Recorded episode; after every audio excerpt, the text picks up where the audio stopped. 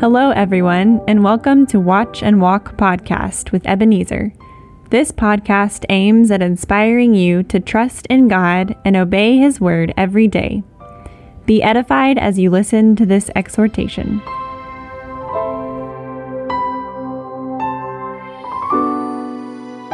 Hello, beloved. This is Ebenezer. I believe you are doing well by God's grace.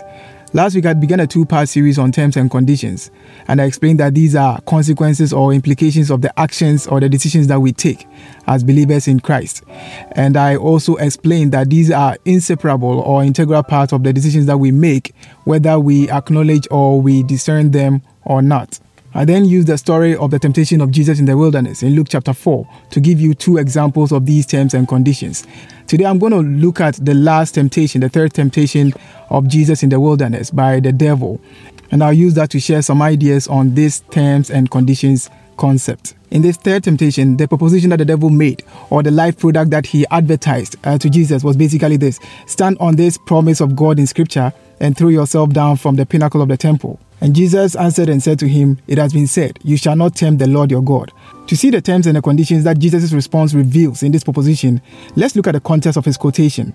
Even though Jesus quoted from Deuteronomy 6, the original story or the context of that command in Deuteronomy is in Exodus 17, where the children of Israel, at the time they needed water, contended with Moses, complained and tempted the Lord, saying, "Is the Lord among us or not?" So the children of Israel acted in a certain way that displeased God because they doubted God's presence and His power to provide. So in the context of Luke chapter 4, Jesus was essentially telling the devil that if I use this scripture as a basis to throw myself down or jump from this pinnacle, I have signed up for the sin of tempting the Lord. That is, doubting or acting in a certain way that suggests that I doubt God's power. So in reference to the specific issue of jumping or throwing yourself down, tempting the Lord is making a supernatural or illogical move to see if God will manifest His power or presence to you or not.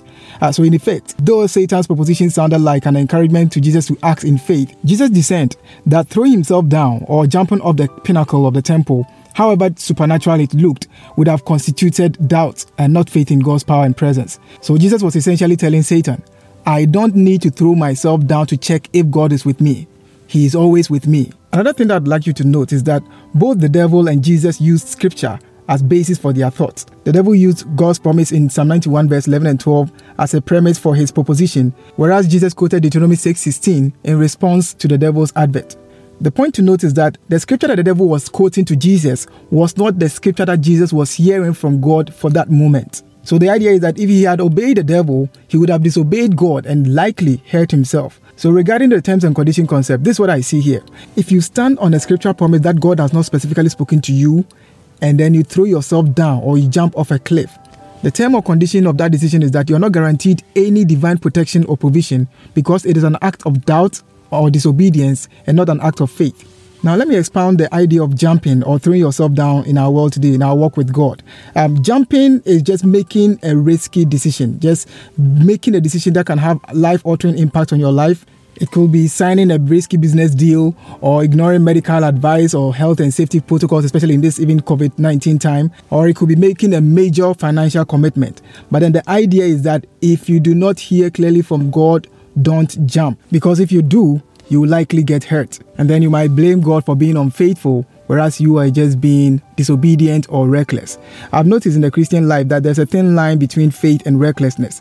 But then let me just say this. To God, faith is not reckless or unreasonable. Okay, it may look unreasonable to humans or to people, but it is not unreasonable to God because it is based on His instructions. It is based on His mind or His will concerning your life. Let me put it this way. When Hebrews 11 says that faith is the substance of things hoped for, the evidence of things not seen. For me, the evidence is the specific instruction or the word of God to you for that moment. The substance is the conviction of the Holy Spirit in your heart, the conviction of God deep in your heart. And so if God has not convicted you personally, if you have not convicted that God has spoken to you personally, don't throw yourself down. And this is why I believe Jesus made statements like, he who has an ear, let him hear. Take heed to what you hear. Be careful how you hear. When I analyzed the life and ministry of Jesus, I realized that one thing that made him that effective, that efficient, that productive as a minister of God was that he did what he saw his Father doing. In other words, he followed God's instructions. He spent ample time to hear God's directions clearly so that he could please Him and serve Him well. Based on Jesus' model, One definition of discipleship that I can give here is that discipleship is the act of training yourself to hear God well so that you can obey Him and then live well before Him. On this note, let me sound a word of caution to all of us who are ministering to people. Let us be careful the way we advise people. If God has not given you a word, please don't use it to encourage people to jump.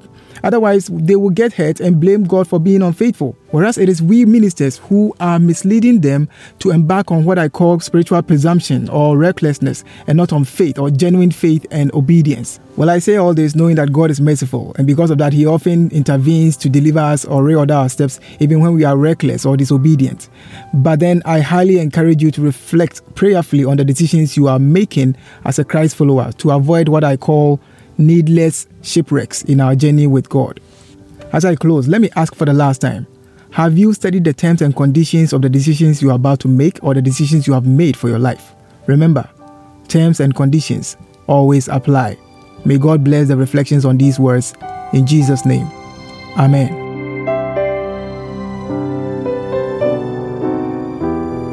Thank you for listening to Watch and Walk Podcast with Ebenezer.